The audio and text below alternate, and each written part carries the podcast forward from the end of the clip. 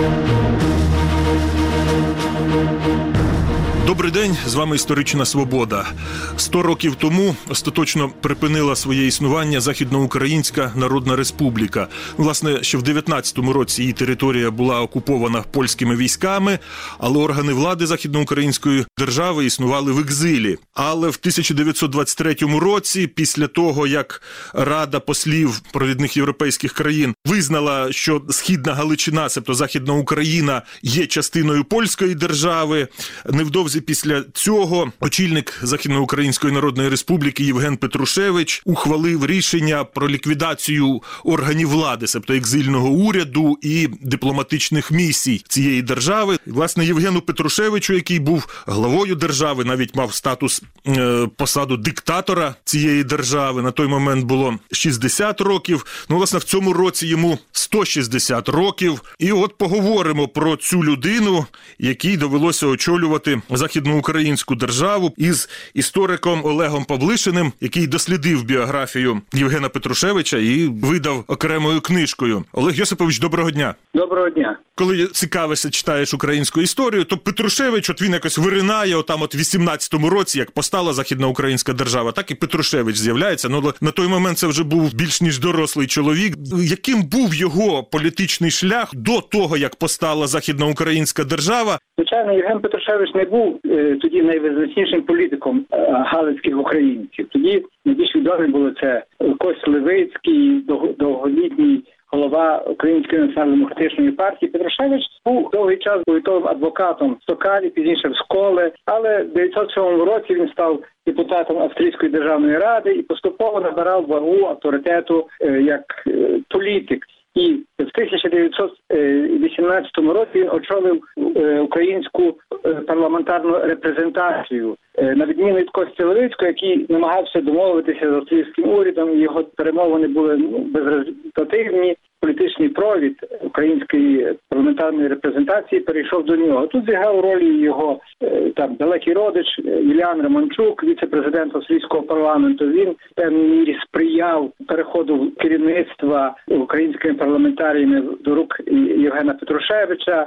Але в 11-му році Євген Петрушевич став ще одночасно послом до Галицького Сойму. Він виступив дуже так рішуче на захист українців. І, і він став врешті головою української парламентної репрезентації у Відні. І коли цісар е, Карло прийняв рішення про творення так званих національних рад, перетворення австрійської монархії в таку е, федерацію, е, де б мали так добровільно визначатися народи, які називали Австро-Угорщину. І Євген Петрушевич очолив тоді е, дуже цілком логічно Українську національну раду, такий тимчасовий парламент, який часом став парламентом Західноукраїнської Народної Республіки.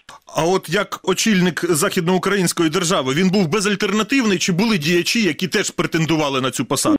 Він був головою президії Української національної ради, так називають його президентом, спікер Української національної ради, і разом з тим був утворений уряд. Е, Уряд від спочатку очолював Кость Левицький, а в січні 19 року очолював Сидір Голубович. Головні прерогативи влади були в руках Євгена Петрушевича, але питання біжуті, питання творення якихось е, структур, питання політики були в руках Сидора Голубовича. Але безперечно, Євген Петрушевич був е, очільником, мав найбільші повноваження в цій ситуації. Влітку 19-го року була складна воєнно-політична ситуація, і в цих умовах Українська національна рада наділила Петрушевича повноваженнями диктатора. Бачите, так от однозначно було обозначення, що у нього величезні повноваження. Як він цими величезними повноваженнями користався? Ну, я спочатку скажу, що взагалі е, проголошення диктатури не було прописано якимось законами попередніми. Це було таке рішення прийняте в складних умовах, е, так званим виділом Української ради, ключовими постатями. Е, Це проголошення диктатури Євгена Петрушевича не схвально сприйняли е, керівництво Української Народної Республіки, директорії УНР і навіть е, створили таке міністерство галицьких справ. Тоді Західноукраїнська Народна Республіка вже була частиною Української Народної Республіки після актів об'єднання 22 січня. Так керівництво директорії було зацікавлено в переході Галицької армії за Збруч, е, е, включення її в боротьбу з більшовиками, об'єднання з дієвою армією УНР. І тому, ну, врешті, мусили змиритися з цим. І навіть Симон Петлюра неодноразово при- приїжджав Галичину, Заліщики, мав перемовини і переконував Євгена Петрушевича перейти через Збруч, об'єднатися А все-таки, маючи диктаторські повноваження, він ними надуживав чи ні? Ні, він він не надушував. Він дуже м, був демократ. Він вихований в австрійській демократичній системі, парламентарій і завжди слухався до, до думки е, оточення, середовища. І тут ще хочу наперед сказати, що така є думка. О, там Євген Петрушевич зрікся соборності. Ні, він ніколи ні одним рішенням не зрікався ідеї соборності. Він розумів, що ідея соборності є домінуюча серед е, галицьких вояків серед галицьких українців був такий культ Києва. Ви сказали, що е, складні були переговори е, між Петлюрою і Петрушевичем. Ну мені взагалі здається, що ці люди одне одного погано сприймали, не довіряли одне одному. Як на вашу думку, чому між ними не склалося якихось довірливих відносин? Так, я також це досліджував і досліджував і, і стосунки е, Петлюри Петрушевича. Ну, Це були люди різних поколінь, різних світоглядів. Ясно, що Петрушевич став трошки зверхній. Петрушевич мав був доктором права, був парламентарієм, мав досвід політичний, адвокат. Натомість Петлюра, чесно кажучи, не мав вищої освіти. Петлюра був такий народний трибун, популярний в військах. Ну і, і Петрушевич його під його керівництвом була Галицька армія, більш боєздатна частина українських військових сил.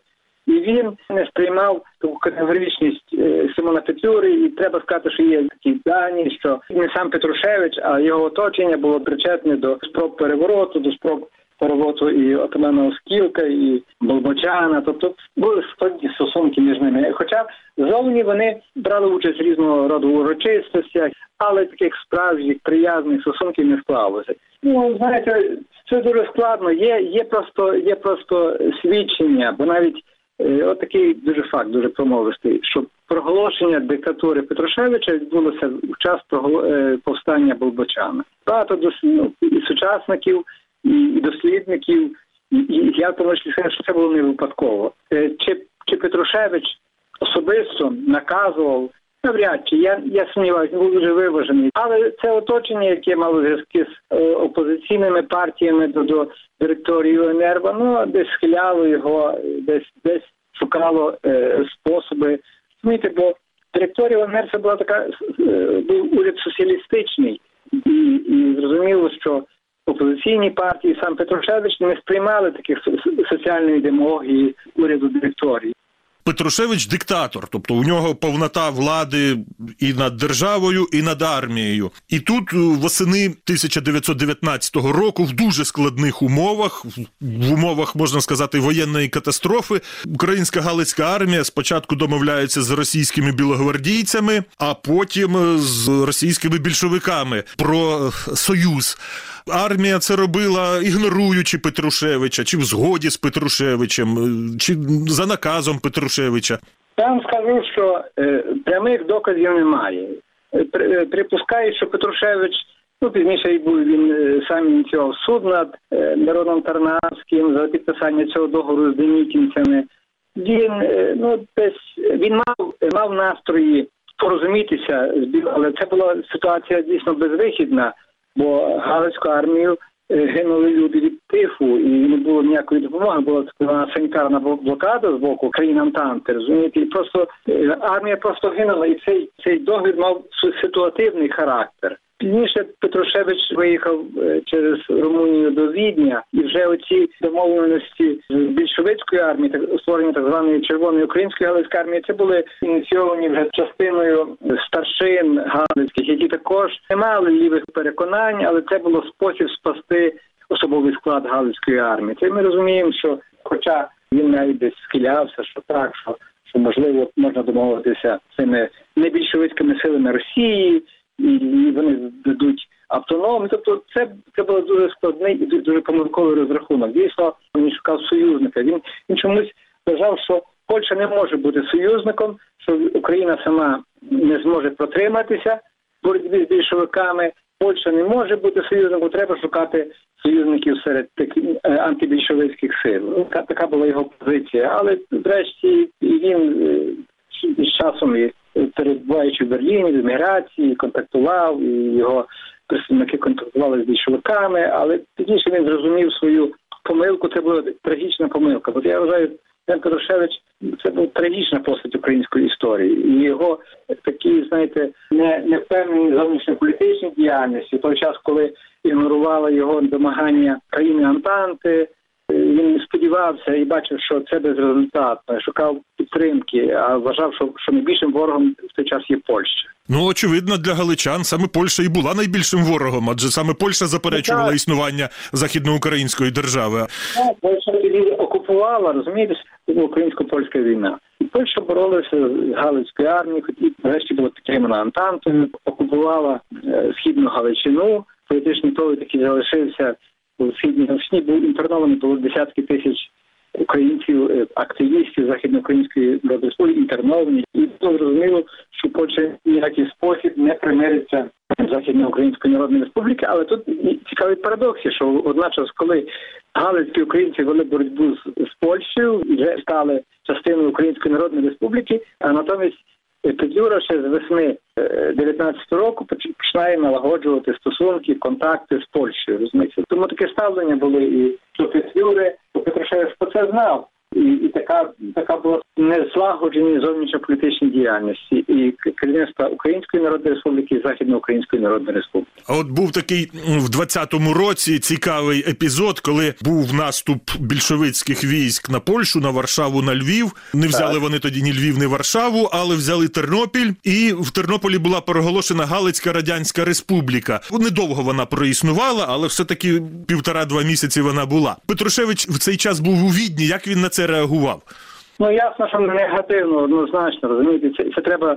Я не раз звертаю увагу істориків, що, що це проголошення тої Галицької соціалістичної е, радянської республіки. Це була така моя державність. Здавалося б більшовикам би приєднати ці галицькі терени, відразу приєднати їх до радянської України, але більшовики творять таку маріонетку державу, е, розраховуючи, що, що знаєте, створити певний плацдарм наступу на Польщу. Створили ту маріонетку державу, е, продемонструвати, що там вже і, польська мова державною разом з українською, і, і, і, і е, розрахунок на такі Єврейська, українська і польська три, три мови. так, так, так, однозначно. І це, це, це, це дійсно тактика більшовиків, розумієте? Дозвалося до ви Олег хочете але даруйте, от мені ви кажете ясна річ, що Петрушевич ставився негативно. А мені от здається, це неочевидним, тому що в еміграції Петрушевичу закидали радянофільство. Було ж таке, що йому закидали радянофільство? Ну, ви знаєте, Петро однозначно негативно. Е, В той час створення такої е, такої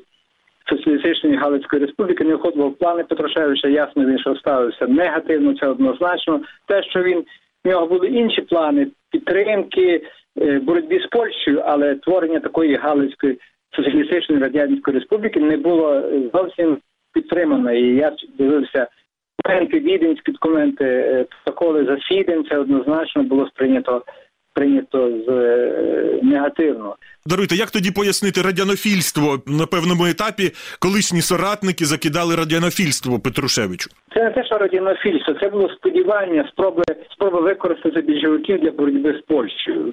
От пізніше за 20-ті роки, коли почалася українізація, він думав, що так, може більшовики вони творять українську державність, що, що можна сподіватися на них, але він не був переконаним таким людиною ліворадикальних настроїв. Був консерватором, був і те, що він мав контакти з більшовиками, не означало, що він підтримував різного роду проекти більшовицькі. Ви сказали, що постать Петрушевича це трагічна постать в українській історії.